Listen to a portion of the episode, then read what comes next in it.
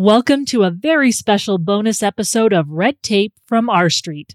My boss and wonderful co-host Shoshana Weissman's off hiking and getting some well-deserved rest. But stay right there because today you'll get to hear from the two people responsible for the R Street Institute and ultimately the podcast you're listening to right now. And it all got started with a billboard. I'm Kelli Pierce, and this is Red Tape. Today I'll be speaking with Eli Lehrer and Erica Schoder. Eli co founded the R Street Institute over a decade ago, and Erica, R Street's executive director, was R Street's first hire. In this episode, you'll learn where our love of South Park and pirates comes from, how we're changing the conversation about small government and individual liberty, and what Americans can learn by adopting a more European outlook. Seriously. First up, R Street's president and co founder and R Pirate leader, Eli Lehrer. He'll tell you what R Street believes, how we can work with people who are different from us, and why we should feel optimistic about the future. There's also that billboard story. Stick around, it's a bit of a wild ride. So, Eli, are you the same guy that I see in the credits when I watch the History Channel? And if so, can I get an advance copy of The Food That Built America? Because that show rules. No, but I know him and I can ask him. If you look at my Facebook page, there's a picture of the two of us together. One funny fact is that my wife is named Kari, K A R I, and his wife is Sari, S A R I. So you guys have hung out. You guys are bros. We had breakfast together about uh, two years ago and we're occasionally in touch by email. I get misdirected emails from him several times a year, and he occasionally gets misdirected calls from me. I get the much better side of it. Fantastic. And I will absolutely take you up on that offer. But seriously, Eli, you've worked as a reporter, speechwriter in DC, and at some of the largest and most influential think tanks. But you co founded R Street because of a billboard. You got to tell that story. So, the story of how R Street started is a relatively simple one. One day in early May of 2012, Ray Lehmann, who was then my colleague at the Heartland Institute, came into my office at the space we were renting above a vintage clothing store on Connecticut Avenue and said, You need to look at these billboards. Within a minute, I found out that the president, without telling me, I ran the DC office, or anybody on our board had decided it would be a fantastic idea to run billboards with a picture of the Unabomber, Ted Kaczynski, and the message, I still believe in global warming, do you? That was quite a problematic message. Among other things, at the time, our work was supported mostly by the insurance industry, and insurers all use climate change in their modeling. So, among other problems with it, the billboard falsely accused all of our major supporters of being serial killers. Fun day at the office. Yeah, to this day at R Street, we do have a policy that we will never falsely accuse our major donors of being serial killers. We think that's a bad business practice.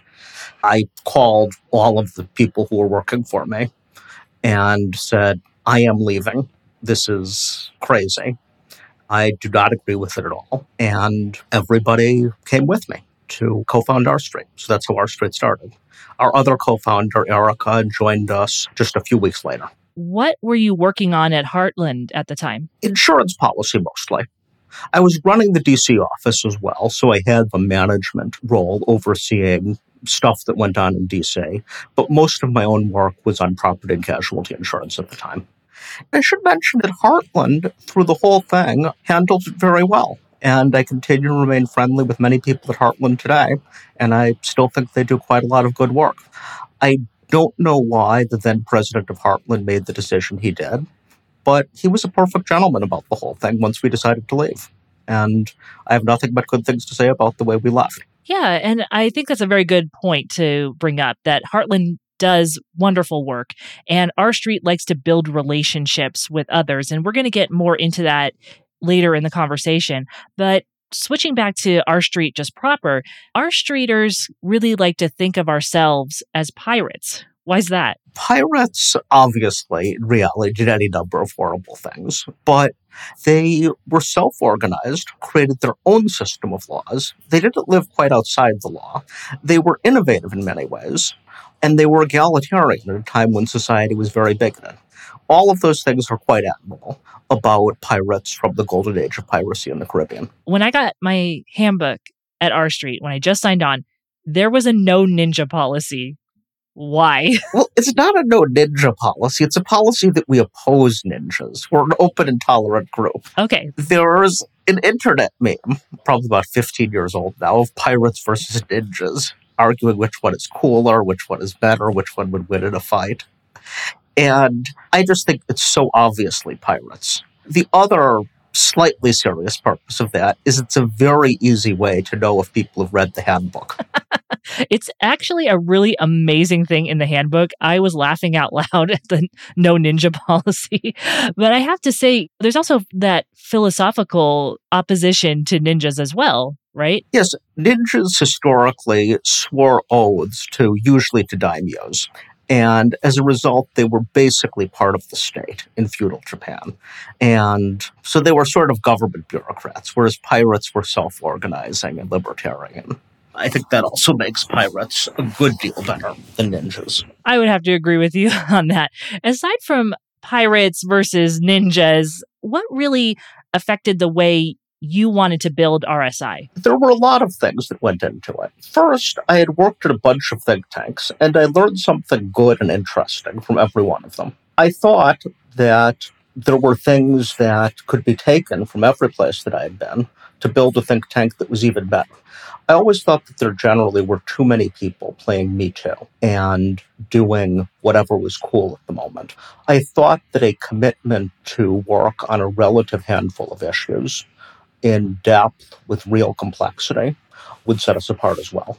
And I wanted to have a place that I would have wanted to work if I were an employee. That makes sense. And R Street's really guided by principles more than Me Too, right? One of our core operating principles is deep focus and expertise. And we take very seriously the idea that we should work on issues where we can really make a difference. If there isn't a place where we can make a difference, we think that we probably shouldn't be in the area. As a result, there are a lot of very important areas, healthcare, immigration, any number of other ones, where there is certainly interesting, important work to be done, but the areas are very crowded, and we don't see a place right now for us to make a unique impact. And one of the ways you do make an impact is you find success by working with many organizations on all sides of the political spectrum. Can you tell us why that's important and why it's important to our success as well? Well, that gets to another one of our core operating principles broad collaboration. There is no point in refusing to work with somebody as long as they don't promote violence or hatred if they agree with you on anything. That's how you get things done you can't get things done only by preaching to the choir and only by working with people who agree with you on everything. I think that it's important to work with anybody who agrees with us on even one issue. And that's another thing that I felt is increasingly absent in DC. And we work across the political aisle, but do so not by being centrists, but rather by saying that we will work with anybody but are going to stick to our principles. Absolutely. And I think that has translated because I've seen people online who would probably disagree with 99% of your worldview, Eli. When you bring up R Street Institute, they just think the world of you and R Street. They just get very excited because they're excited about the work that we do. Though I have to ask, what are some of the strangest groups maybe you've ever brought together on an issue? I remember bringing the poison control centers together with a major consumer products company at one point. this was actually an issue that R Street itself never got involved with, but I helped do it because I was somebody who was well connected. I happened to know people on both sides. The consumer products company asked for help, and I helped organize a meeting between them and poison control people. R Street is opposed to poisoning children. we think that's important that children not be poisoned. But at the end of the day, what needed to be done had no real public policy angle. We've worked with just about every think tank of any size in Washington, D.C. I can't, obviously, there are organizations we wouldn't work with. The Taliban, or, or um, an organization that was affiliated with the QAnon movement, are examples of places that we just wouldn't work with because they do promote violence or hatred. It's always interesting to me because my at my church, my deacon is different from me politically, but I always remember her saying, "At the end of the day, we all want the same things." And I think that's very important to think about. I think everybody has a vision of a good world. I do think it's important to acknowledge that there are differences in what people want as well, and that those and that even very subtle differences may lead to very different outcomes in terms of what people want. One good example of this is in Poland. Conservatives, when asked what they want in the labor market, say we want people to have jobs that they like. Progressives say we want people to have good jobs. That's actually a very subtle difference a job that you like and a good job. But it actually results in extremely large differences in what people want for public policy. That's true, but it also can, on the flip side, going back to what we do, lead to conversations or alliances where maybe we can be better in the workforce space. Right, right. So, no, that's why we've worked with one of the biggest SEIU locals in the country on flexible workers. I disagree with quite a bit of what they want to do. But on flexible work, a lot of people at SEIU have very good ideas. And that's a place where we've managed to work together on that exact issue. Now, that doesn't paper over the fact that we continue to have other differences for how things should work, but it is a way that both of us can make progress on something that we think is important. I want to know why you hate red tape, the bureaucratic kind, not our beloved podcast. I find red tape problematic because it tends to impede human creativity and ultimately human flourishing we need a government. We need regulations of the economy. An economy cannot work in a total state of anarchy. But we need to be very careful about these things. The possibility of market failure is quite real, but government failure is, in the modern world, probably a bigger problem than market failure. And market failures often, not always, not 100% of the time, will self correct there's often a market solution to a market failure. Government failures can also be corrected, but it's a much slower and non organic process. In a democracy, it requires elections, voting, all numbers of other things, and those things are legitimate ways to get policy change, of course, and to cut red tape. But if you can stop it from happening in the first place, you reduce the chances of government failure. And that bureaucratic red tape can really hurt people regular people with jobs and families. Exactly. There are tremendous harms from bureaucratic red tape to people all over the place. The biggest barrier to working right now is professional licensing. The biggest barrier to affordable housing is zoning and planning regulations, as well as all sorts of mandates. The biggest barrier to affordable health care is government mandates all of these things are as a result of too much government. Now, it isn't that we need to eliminate anything that government does. There are market failures that government needs to correct. But we need to be super careful. And in general, simple regulations are best. It's best to have simple rules that everybody can follow and understand if you're going to have any. I think Friedrich Hayek won the Nobel Prize in Economics discussing that very idea, actually. Yep. I mean, Hayek is enormous influence on me, but so is his left wing quasi Marxist counterpart, James C. Scott, who started from Marxist framework and came to roughly the same conclusions about most things as Hayek. Yeah, there you go. See, people have more in common than they really do have differences. We were talking about how red tape impacts regular people. You also talk about something called low salience issues these are things not in the headlines, but many of these things affect normal Americans every day. Things like insurance, access to good jobs, competition to keep prices low, cleaner, cheaper energy. Can you tell me how you decide what issues to work on? In general, R Street's issues actually come out of what we're already doing, with one exception our work on governance. In fact, everything we do can be traced back in some way to our work on property and casualty insurance. Now, in many cases, there are any number of steps, but you could draw a logical chain back to our original work on property and casualty insurance.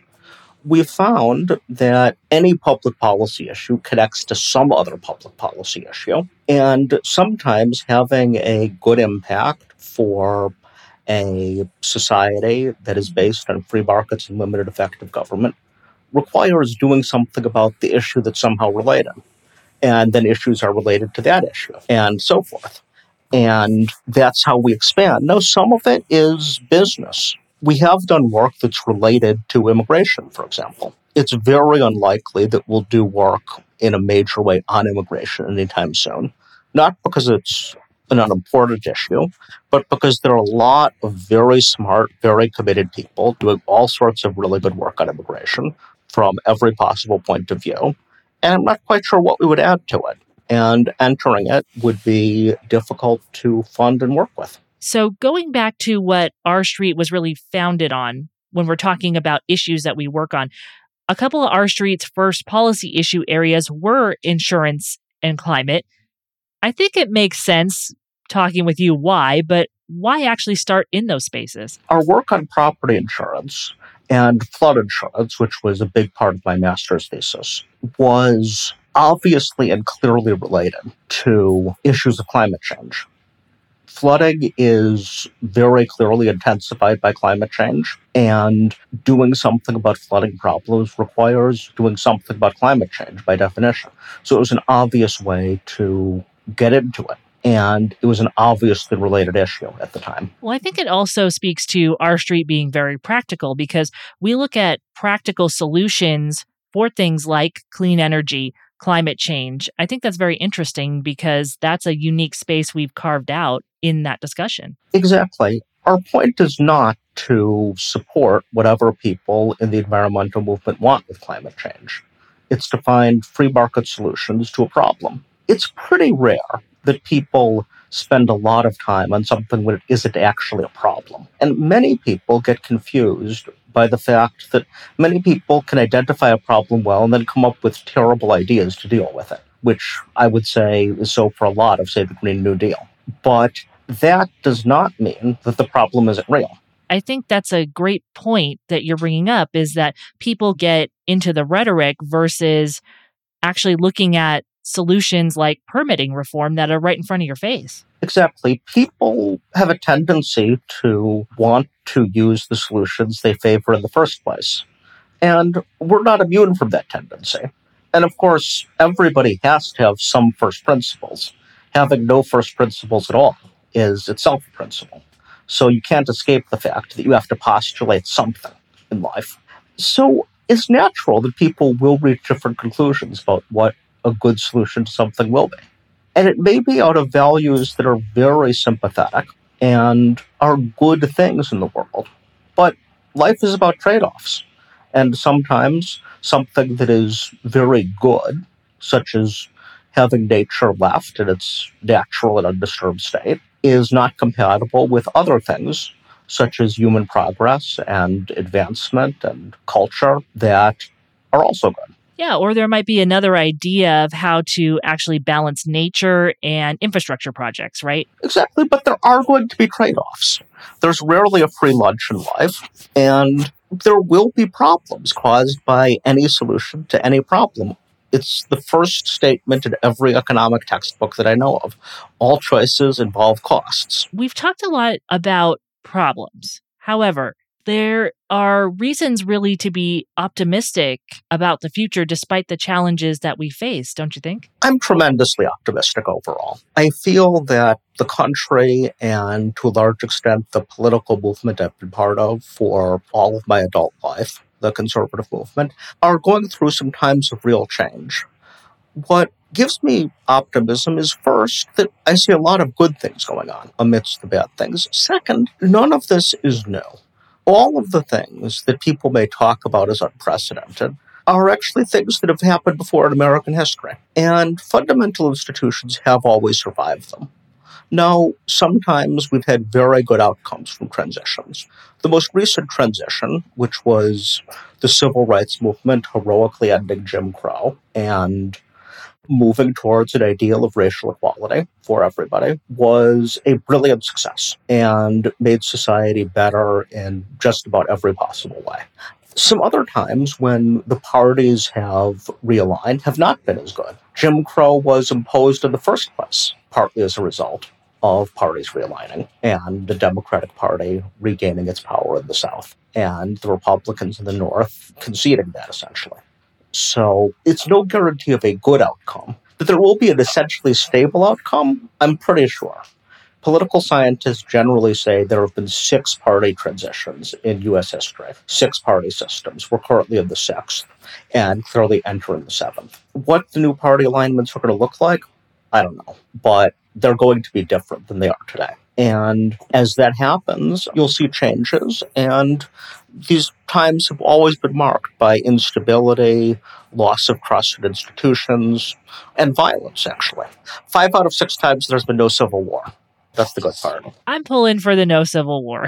I'm concerned about many things, but civil war is not one of them. Aside from the political space, are there any spaces where you are also optimistic, maybe in the regulatory space, in the job space, in the economic space? What are you optimistic about in terms of this country's future aside from politics? In many ways, we're doing pretty well. We have a record low unemployment rate right now, and we seem to be on the verge of some real technological progress. Contrary to the way a lot of people feel, if you really look at the facts, we've had pretty slow technological progress for the last 40 or so years. Aside from communications technology, a lot of things really haven't gotten a lot better. But we seem to be on the verge of a lot of things. Cost of access to outer space is dropping at an extremely fast rate. We've made a significant breakthrough in fusion power generative AI is proving extremely advanced and capable of doing a lot of things. And I see tremendous possibility for technology to move forward. I also think that while I certainly do not agree with everything that's been done in, say, the name of the Black Lives Matter movement, that we are confronting some very difficult issues relating to race that I think need to be dealt with. And that's also a good thing there's going to be more problems ahead, but there is a light at the end of the tunnel, and I think that the future will be better than the present.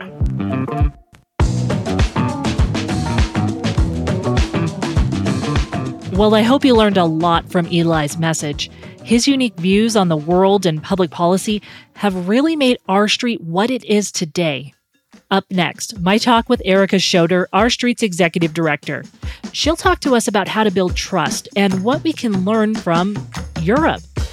Red Tape from R Street will be right back.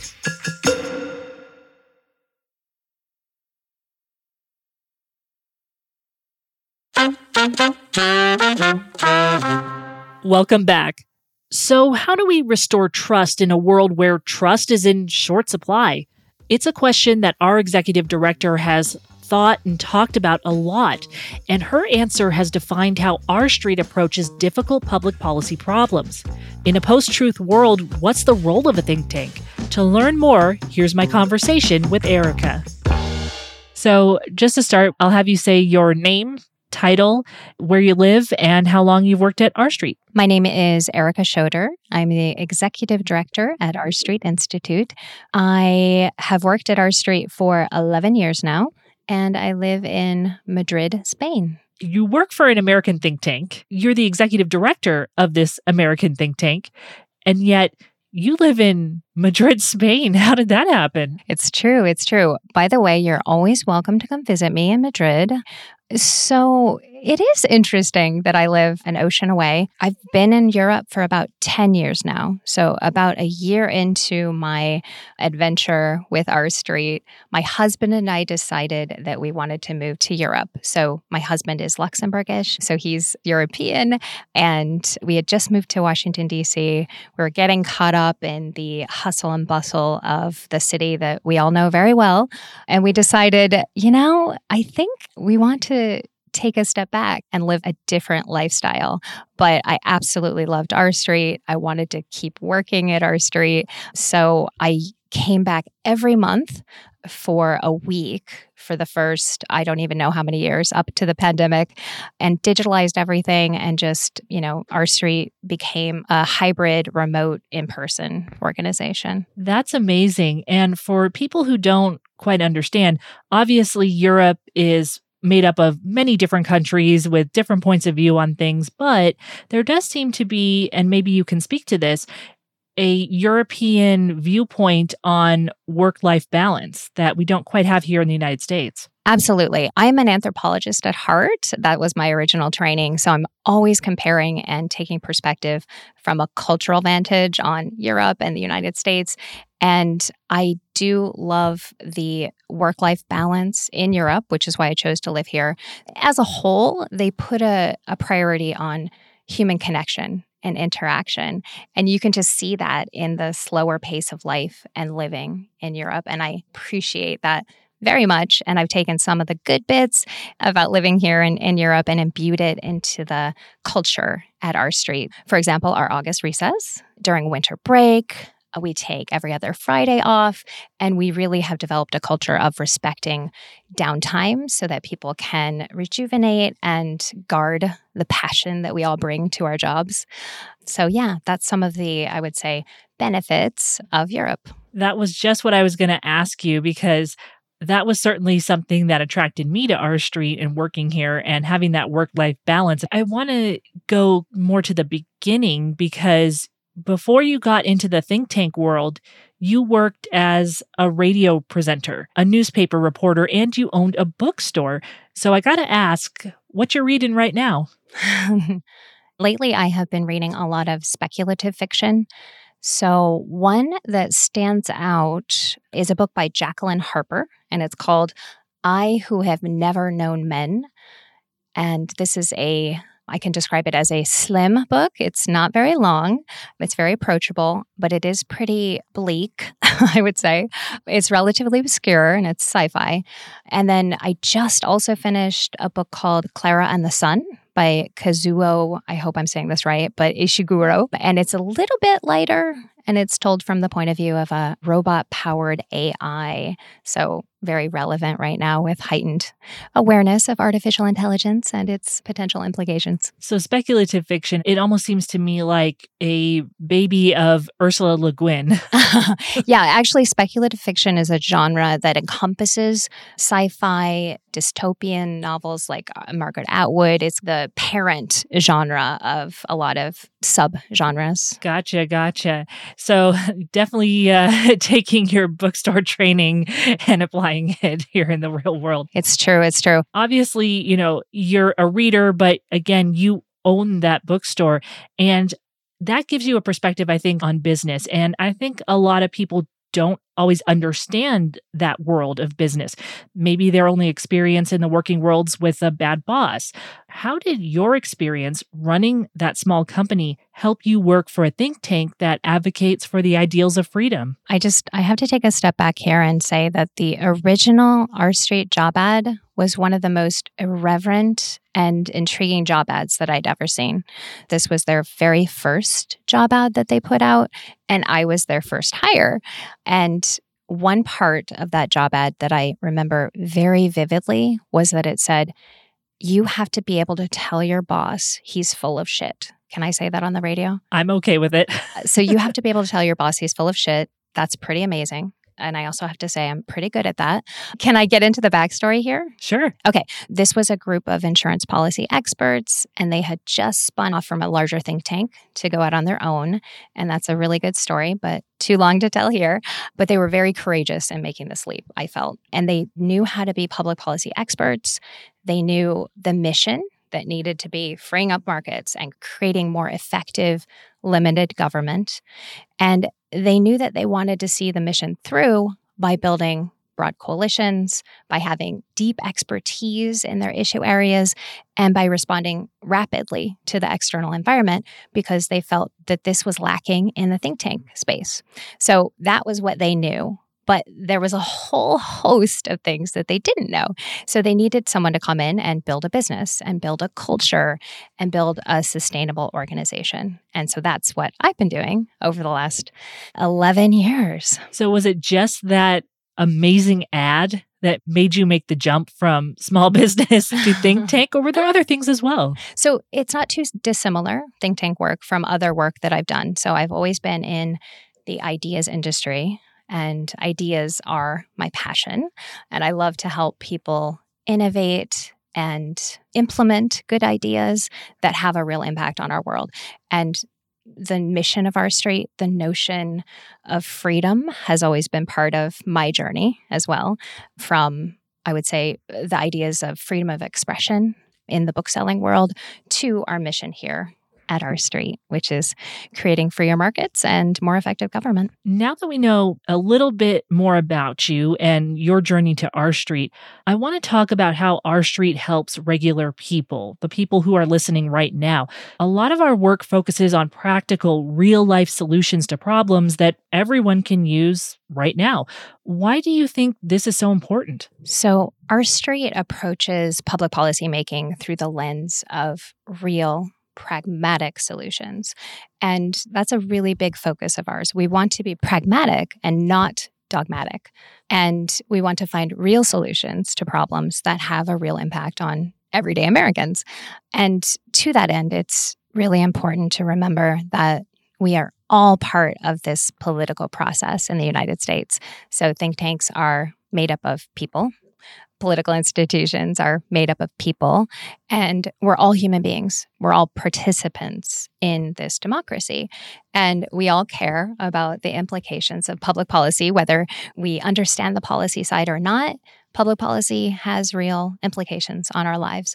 And it's certainly not always easy conveying this as a think tank because some of the issues that we tackle necessarily are very complex and we need deep expertise to really understand and to translate that complexity.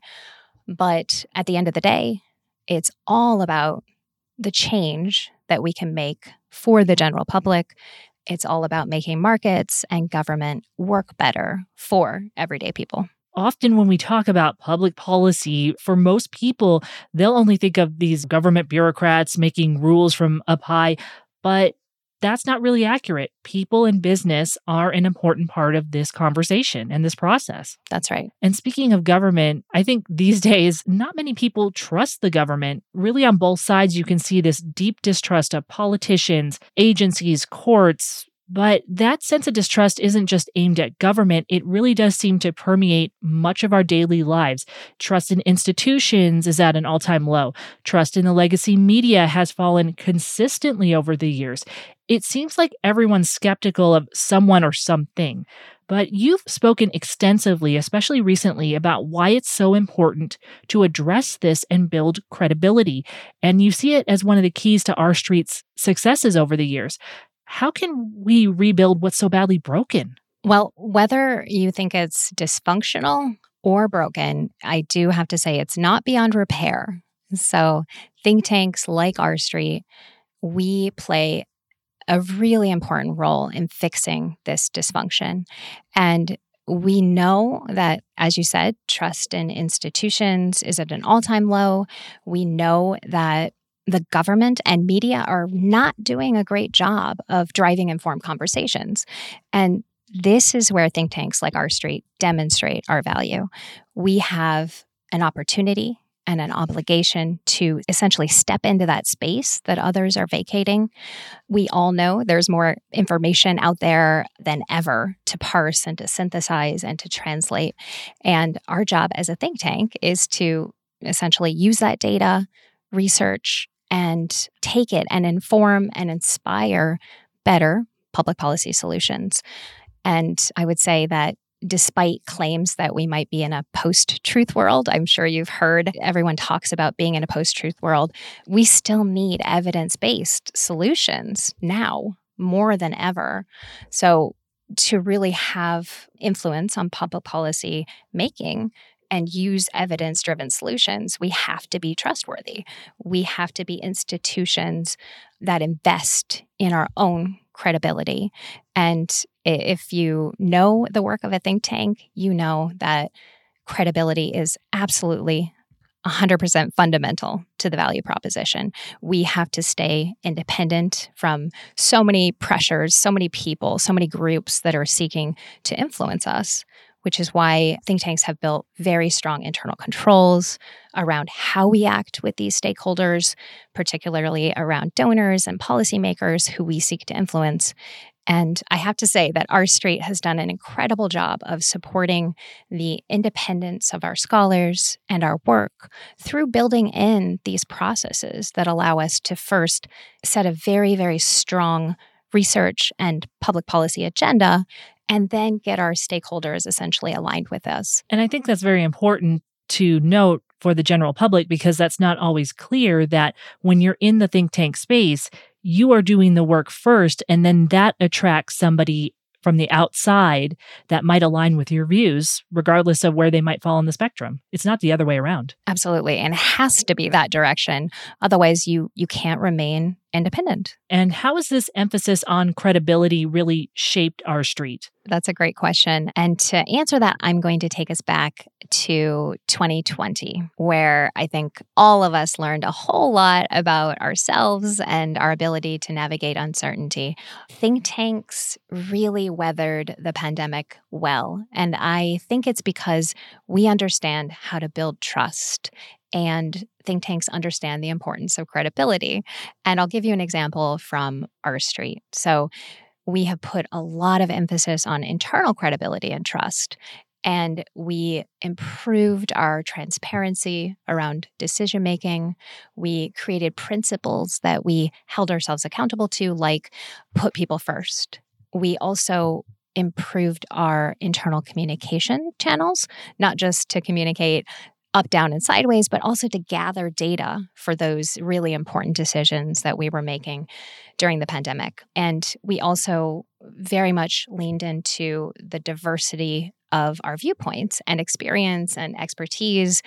And to do that, we codified one of our core values, which is one team. And that acknowledges that everyone in the organization, from policy to operations, has very valuable expertise and experience that we need to run a successful and healthy mission driven organization. And I think that's a very important point that you brought up even though we are a free market think tank, everyone has different points of view. We don't all think in lockstep. Exactly. And that, I believe, is key to our success. So we create spaces where we can have healthy conflict around ideas. We create opportunities for diversity of perspective to really shine through so that we can create together the best public policy solutions. Do SpongeBob memes distract from the mission or does it actually add to the conversation? That's a good question. So, you brought out a very particular aspect of R Street's culture uh, that I think is actually really important. So, R Street, we are a bunch of quirky folks. And we sometimes illustrate public policy conundrums through memes. It's true. And and we take our role as influencers of public policy change through data and evidence very seriously. Don't get me wrong there. But we don't take ourselves too seriously. And that is something that was alive and nurtured at R Street from the very beginning. And I'm very proud to say that we have managed to scale Quirky and that wasn't an easy feat, but it is certainly who we are and it's in our DNA. We do like to joke on the podcast that all roads lead back to South Park, and we're only partially kidding. they do. They do. And that's a great example of something that we have just managed to scale. So every staffer at R Street, when you come on, you make a South Park character of yourself, and then we have it proudly displayed in the office. That's just part of our culture. It's a symbol of quirky. I love seeing my little South Park character. Last time I was in the office with my little croissant just sitting there. oh, that's so cute. I haven't seen yours yet, but I love walking around and guessing whose South Park character correlates with the living human being. And I think it it also leads to another point where there are other think tanks that like to speak in very elevated language, which is fine, and talk about very abstract concepts. Again, valuable to the discussion but there's also value in plain speaking, and you can still be smart while appealing to a wide audience. Yes, absolutely. And it's an imperative that we do that. We have to demystify these sometimes very complex public policy issues. And it's not easy, but we have to do it. It's essential because if people can't talk about ideas, then we can't properly think about them. So we have to be able to have dialogue about the issues that are so important to all of us, particularly as we participate in this American democracy. Absolutely. I think back sometimes to politicians who've been raked over the coals for explaining complex topics in simple ways. And I go, what's the problem there? I think that actually helps. I see that all the time. I couldn't agree more. If someone's listening right now who has very different politics from you or me, doesn't look like you or me, or just has a deep seated difference, what can they get out of reading R Street Scholars or following us on Twitter? I mean, besides the SpongeBob memes. I would say our scholars are really good at using data and evidence to clearly show how we can create better public policy solutions to sometimes very difficult and intractable problems. And these public policy solutions improve the lives for everyday Americans. And whether you agree with our public policy positions or not, I think we can agree that R Street scholars come to the table in good faith and we bring together diverse stakeholders.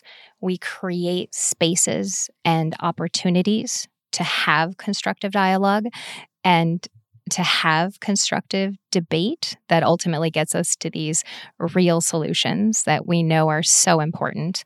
And I would say we believe that the way to make progress on our mission to make markets freer and government work better is to have those very hard and sometimes uncomfortable conversations that lead us to collaborations with groups and people who might agree with us on a single issue, but are sometimes strange bedfellows and it can feel uncomfortable, but it's really important. Yeah, there's such value in learning from someone who doesn't think like you do, but is very smart and knows their stuff. I always learn so much from people who disagree with me, I feel like. Oh, I couldn't agree more. And we often talk about this internally at R Street that to think clearly, we have to be able to speak freely. And so we have to do this by creating internal spaces to have this dialogue. We have to have dialogue with people that we disagree and sometimes profoundly, because that's the way to essentially come to the best public policy solutions. But also, we have to be willing to change our minds in the process. So, when you go into a space where maybe you're the only person who thinks like you do. How do you build bridges with people? Or maybe it's building a bridge with someone who has one profound disagreement with you. How do you do that? So I think we all have a part in this. We all have to work on active depolarization.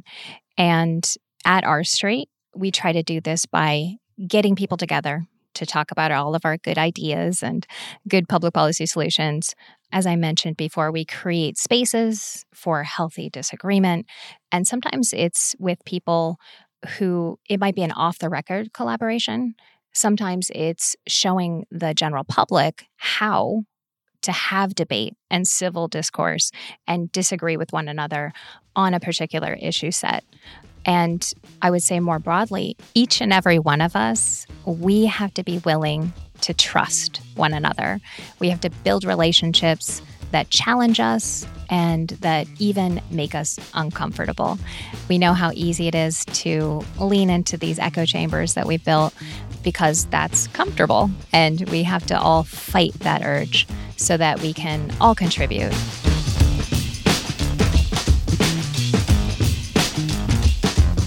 So that's it, listeners. We have reached the end of season one of Red Tape.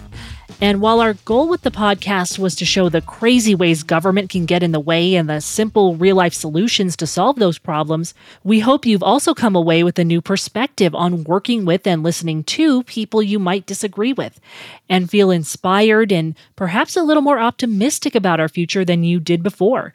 So, see you next season, and hopefully, my co host will join me if Show ever finds her way out of the woods. Red Tape is produced by R Street in partnership with Pod People. To learn more about the work we're doing at R Street, follow us on LinkedIn and on Twitter. And our Twitter is at RSI. And of course, for more information on R Street, you can check out rstreet.org. Also, if you've enjoyed listening to today's episode, the best thing you can do is share Red Tape with a friend or an enemy and if you're an overachiever, please leave a glowing review and rate us on Apple Podcasts, Spotify, or wherever you listen to podcasts. It really does help us introduce the show to new listeners. I'm Kelli Pierce, and we'll see you next season. Pod People.